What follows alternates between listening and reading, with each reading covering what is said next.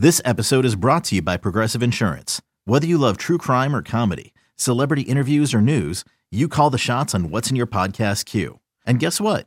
Now you can call them on your auto insurance too with the Name Your Price tool from Progressive. It works just the way it sounds. You tell Progressive how much you want to pay for car insurance, and they'll show you coverage options that fit your budget. Get your quote today at progressive.com to join the over 28 million drivers who trust Progressive. Progressive Casualty Insurance Company and Affiliates. Price and coverage match limited by state law. You could spend the weekend doing the same old whatever, or you could conquer the weekend in the all-new Hyundai Santa Fe. Visit HyundaiUSA.com for more details. Hyundai, there's joy in every journey. I'm Alex Rodriguez. And I'm Jason Kelly. From Bloomberg, this is The Deal. Each week, you'll hear us in conversation with business icons. This show will explore deal making across sports, media, and entertainment. That is a harsh lesson in business. Sports is and, not as uh, simple you know, as bringing a bunch of big names together. I didn't want to do another stomp you out speech. It opened so, up so many more doors. The show is called The, the deal. deal. Listen to the deal. Listen to the deal on Spotify. The cheeseheads who want it fresh and the ones who think Lambeau is a cathedral, this is Pax What She Said. Now, here's Perry Goldstein and Maggie Loney. Welcome back to another episode of the Pax What She Said podcast. I'm one of your co hosts, Maggie Loney, joined as always by Perry Goldstein, and we are entering week 16, and the Packers are still playing meaningful football. Made it through December unscathed uh, on a three game win streak and now they will host the Vikings at Lambeau Field to keep their playoff hopes alive after, you know, arguably their worst loss of the season, 23 to 7 when they played the Vikings away. So Perry should be a good one on Sunday. It is a good one. This matchup is always good, I feel like. Um, and there is a bit of, I think, this is a bit of a revenge game for the Packers. The Vikings have to come into Lambeau. Um, this is a Minnesota, but a dome team coming to Lambeau. And I don't know, I know you're up there. It's pretty freaking cold right now. Um, and it has been a long, long season since these two teams last saw each other. And I think a lot has changed on both sides. Um, the Packers are a completely different team than they were week one. And they're basically in playoff mode already. Vikings have clinched a spot. They've clinched the division. They're already in. So I think the Packers have a lot more to play for. However, I'm sure the Vikings would not hate playing spoiler. So this might get chippy. I think this might be a a little bit of a rough, dirty game, just given the rivalry and the interdivision history, conflict, and everything that's riding on the outcome. Yeah, and I mean, I think you know the moment's maybe not as sweet for the Vikings, considering that they got their hats and t-shirts a couple weeks ago. But I can remember the Packers winning their hats and t-shirts as NFC North champs in Matt LaFleur's first season in the Viking Stadium, and you know the the taste that that leaves. So I'm sure that there's a lot of players that would love to to snuff out you know the Packers' playoff hopes at Lambeau Field, especially just knowing, you know, historically how these two teams have matched up for so long. So let's kind of go through some of the things, I guess, that make this matchup so much different than week one, because I think a lot arguably has changed, at least for the Packers. Not sure your thoughts on the Vikings, but this is a very different Packers team than what we saw, even, you know, going back five weeks ago, I would say at this point. Yes, exactly. Um, and I think you and I talked about this pre show, but the first and major difference at this point is this offense is actually rolling now. Um, one could argue it's not perfect, it's not quite there yet, but it's certainly better than it was week one and in a place where um, I think that they can move the ball a lot better against this Vikings defense. Yeah, absolutely. And I'm most excited to see, you know, Christian Watson and Romeo Doubs now that they have a chemistry with Rodgers. And, you know, we talk all the time about the chemistry that you build in training camp and practice and the preseason, but we knew it was also going to take some time. And we talked about the fact that, you know, this could be kind of a two year deal where the the rookies don't really get on the same page with Rodgers until next season or, you know, what that would even look like. So the fact that, you know, week one started the way it did, and everyone's like, oh no, like it could be kind of a long season for these rookies. We've seen the growing pains, but I think we're also at the point now where this is an offense that's really going to be able to capitalize, assuming that Christian Watson can play because I know that he was a did not practice this week, but it sounds like hopefully he should be good to go come game time with that hip injury. Yes, um, I did see that Matt LaFleur said they're not super concerned about him long term, and I know that that boy wants a little bit again of a redemption arc for this game. So um, I'm sure he's going to push himself to play. It didn't sound like the hip flexor was too serious, but you're exactly right. Week one, rookies' first games, hadn't played with Rodgers, new to the offense, etc. Now we've seen both of them kind of stack successes in this offense. Albeit last week was kind of the first time they were on the field at the same time. Let's hope that this game they get to stay on the field for the entire game together. That would be nice. Um, but I think that the, those two players have completely changed this offense. Now we hope that the Packers can kind of refine the balance that they lost a little bit against Miami and working Aaron Jones and AJ Dillon a little bit more. I know Aaron Jones was dealing with an ankle, and I think he should be better with some rest this coming weekend. But now you've got kind of a plethora of wide receivers as well as both backs to work with, whereas I don't know that they had as many um, tricks in the bag, let's say, week one, as they do now. Yeah, something else that I really want to talk about that I personally had forgotten about, maybe you hadn't, but you know, the offensive line. And we don't know what necessarily that'll look like yet on Sunday. David Bakhtiari, we're hopeful he can play after the appendectomy. Yosh Nijman a little bit banged up, but I forgot that, you know, it feels like multiple seasons ago at this point that week one, the Packers had trotted out Josh Myers, obviously, Yosh Nijman, Jon Runyan Jr., but then they had Royce Newman and Jake Hanson out there. So this is, you know, a completely different looking offensive line if you have David Bakhtiari out there, if you've got Yasha right tackle, and you know, if you need Zach Tom to come in for any type of spell as well, compared to Royce and Jake Hanson. Yes, and I'm so glad you brought that up because two names you mentioned have also been dealing with injuries, but were back at practice today. You have David Bakhtiari back finally from his emergency appendectomy a month ago, and Yosh was back at practice after getting a little banged up against Miami. So they hopefully, as you said, will have their preferred starting five out there. And I just think even like Yosh aside, Yosh has been great this season filling in, but like just having David Bakhtiari back always makes you feel more confident. I'm sure it makes Aaron feel more confident. It just provides like so much more continuity across the line. You're getting one of the best left tackles back against we can talk about the Vikings side of things. Defense hasn't been performing necessarily up to the standards that I'm sure the Vikings wish that they were. However, their pass rush is still really incredibly dominant. Danielle Hunter and Za'Darius Smith have been I think everything that they hoped they would be when they brought Z in from the Packers. So you want to have your offensive line out there like ready to go. Yeah, and I mean, one of the names I think we forgot also is Elgton Jenkins, who we know we talked about at yes. pre-show, just signed his four-year, sixty-eight million dollar extension to stay with the Packers long term. At we're thinking the left guard spot, you know, could be left tackle, uh, depending on what some of the moves are that the Packers make this offseason. But he'll be back out there as well. So you're really talking about just a completely revamped offensive line if everybody's good to go. And, you know, it sounds like at this point, all of them are trending towards being able to play, which would make a huge difference, especially even like for the run game, you know, that was not really able to get going week one. If yeah. if this line can can generate some push for Aaron Jones and AJ Dillon in the Lambeau cold, I think that's going to go a long way on Sunday. I totally agree, as well as Aaron Rodgers apparently dealing with a little bit of a knee. So I imagine he's not going to be quite as mobile as we've seen the last couple of weeks, which again is fine. You, I think, 39 uh, year old Aaron Rodgers does not need to be scrambling and running around, but extending plays is a little bit of, you know, it's his magic and he might be a little bit more limited. So on top of everything else, you want even more protection for your quarterback when he doesn't necessarily have the same mobility that he's used to having. Yeah, and one one other thing that I've been thinking about too is, you know, we talked about the offense and the difference that the wide receivers can make, you know, with like a healthy Christian Watson, hopefully if he's able to play and just the cohesion that we're seeing.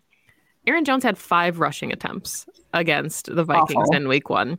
And, you know, I know that every week it seems like we're on Twitter wondering, you know, when the run game is going to pick up, what, you know, what the play calling is like, what the decisions are when there's third and short, second and short.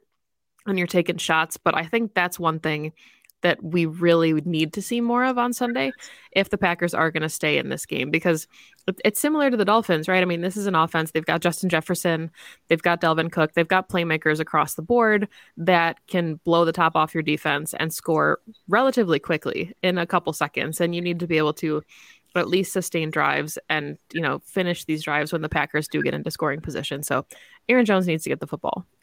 Oh, yeah.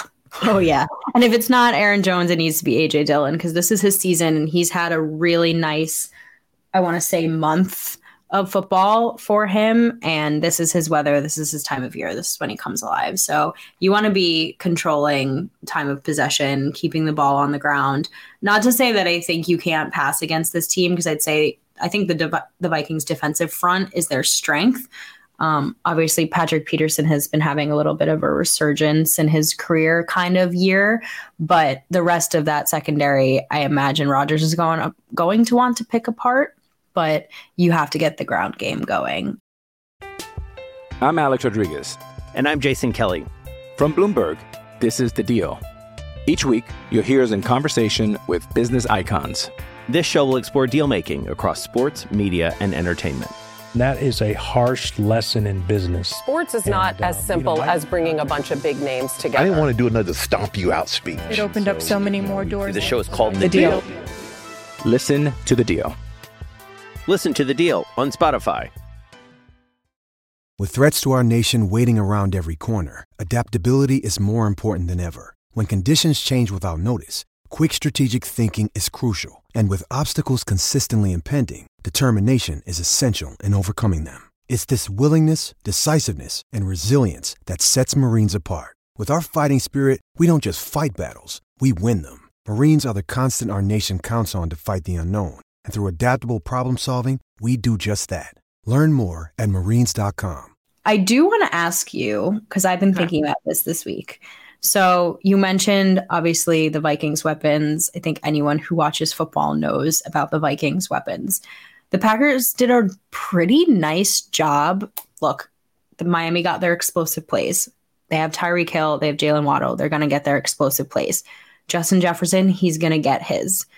But I think the Packers actually did a really nice job after the first quarter limiting what those two receivers were able to do in Miami. Do we want to see the same plan, if you will, scheme deployed against a Vikings offense with a Justin Jefferson. Yeah, I mean, I think you know the same kind of of game planning needs to happen. You know, at this point, obviously Eric Stokes isn't playing, and everything looks a little bit different now.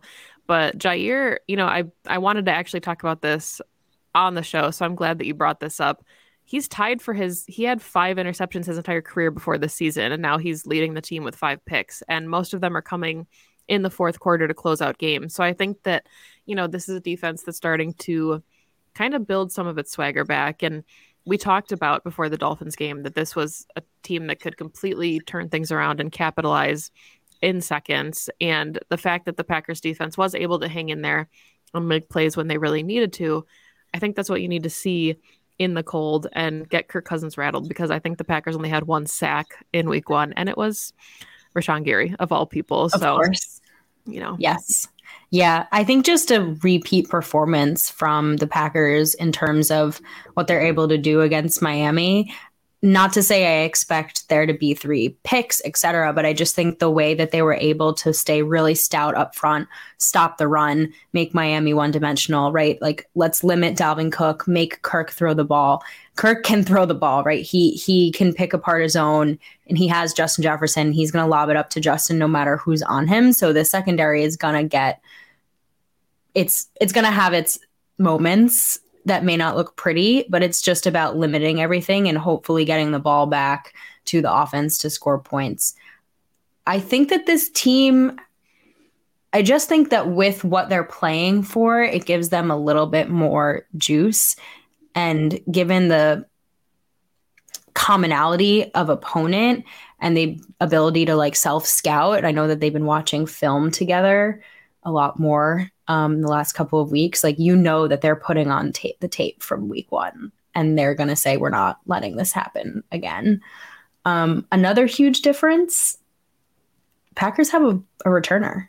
I know yeah. Keisean Nixon didn't practice today, but they now have a legit special teams threat that they did not have week one. And so obviously you hope that Nixon is is okay for the game, but you know, you get the ball in his hands and maybe Packers get nice field position to start off a couple of drives and it completely also changes everything from week 1.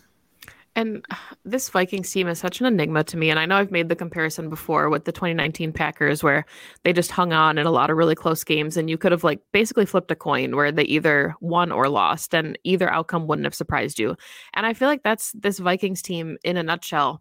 You know, their losses have been pretty significant losses um, to the Eagles. They lost, you know, seven to 24. They lost to the Cowboys 40 to three, um, to the Lions 34 to 23 but their only victory over one score was, of course, the Packers in week one when they won by multiple scores. But every other game this season, they're winning either in overtime by a field goal or they're winning by one score.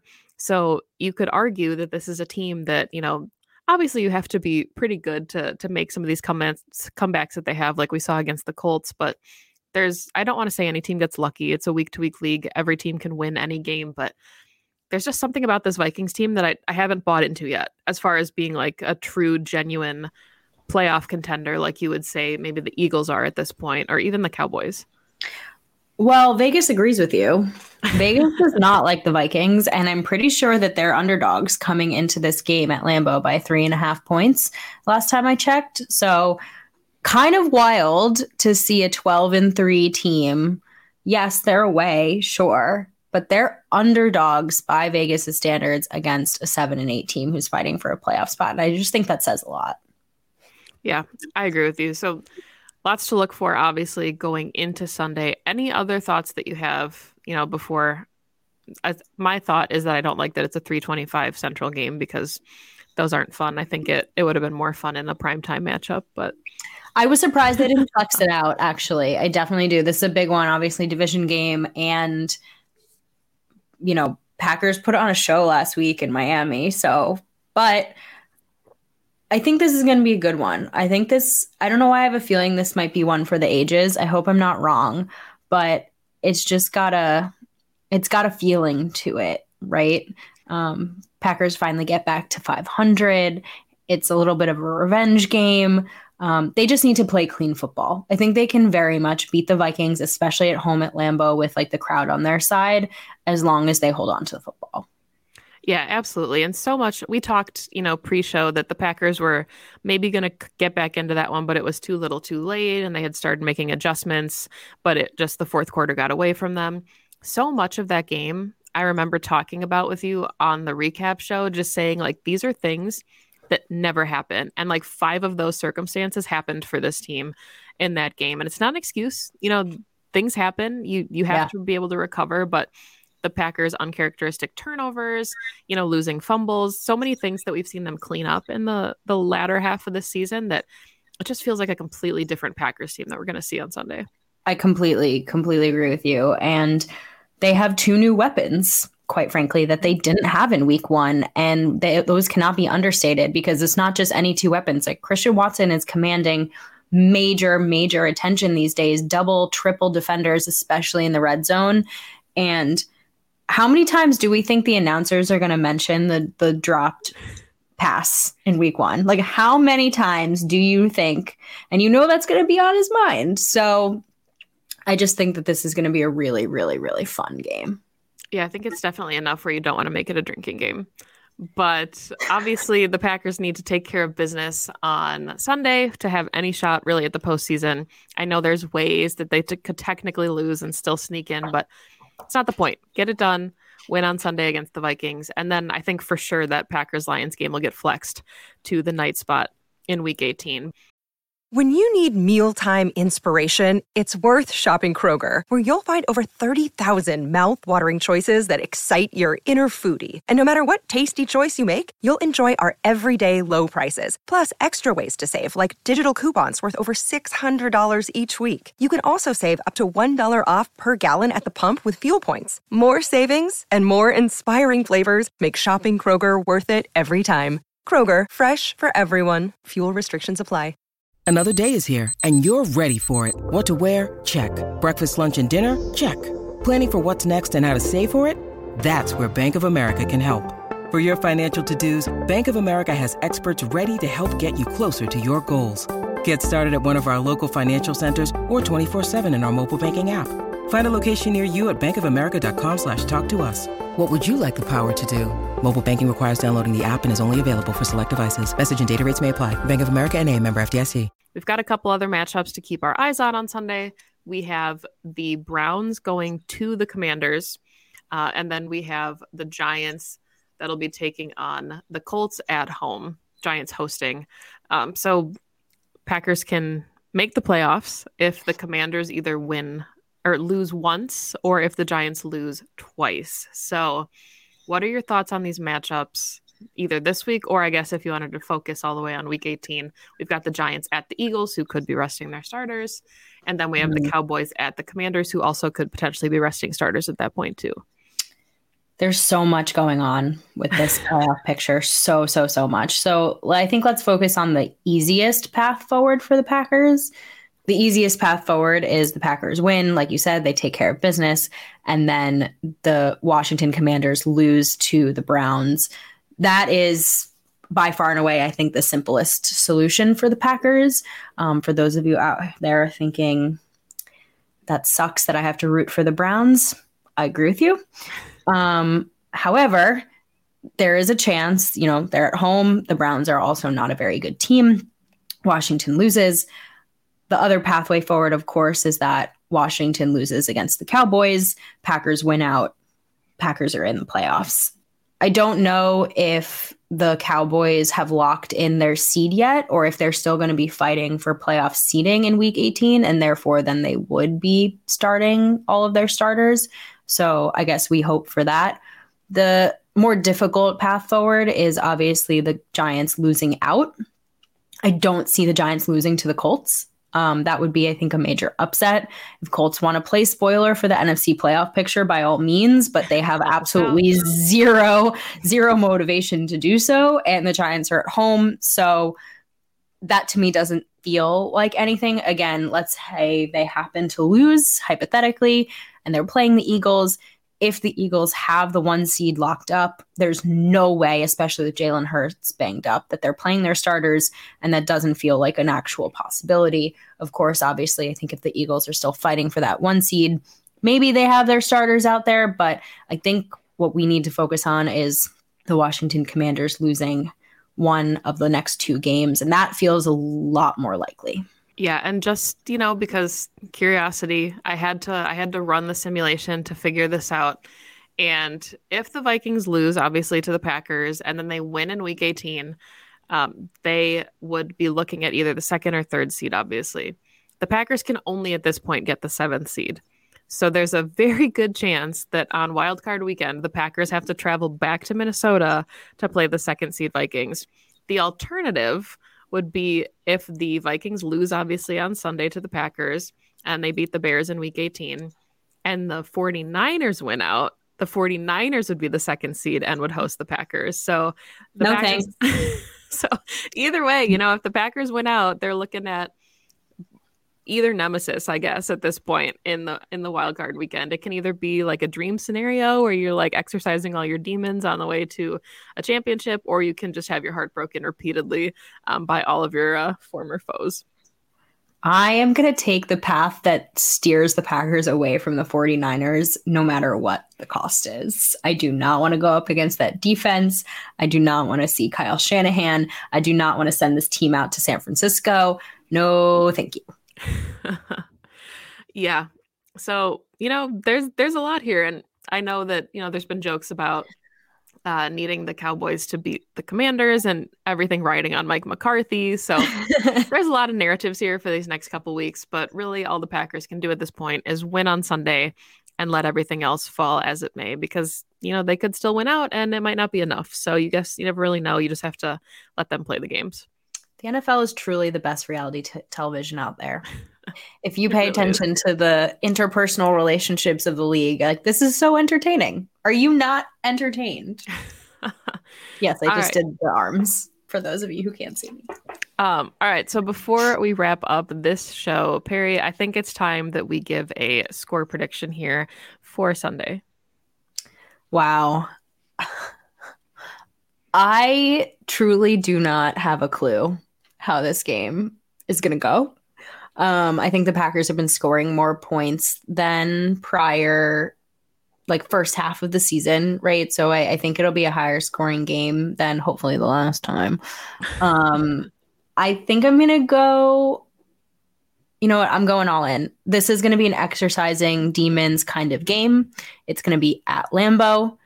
I hope that this crowd gets into it. I'm going 31 21 Packers. Okay. I hope you're correct. I, I do think the Packers hang in there and win, but I think, you know, for, for the drama, for the theatrics of the reality television, um, it's something like 27 24. And I think that it's going to come down to in the cold, a Money Mason kick as he's just hit the consecutive streak for the franchise 256 games. In his 257th, he'll hit a game winner for the Packers in the cold, and special teams will have finally, you know, exercised their own demons. I love it. Either way, it's a Packers win. Um, this was so much fun.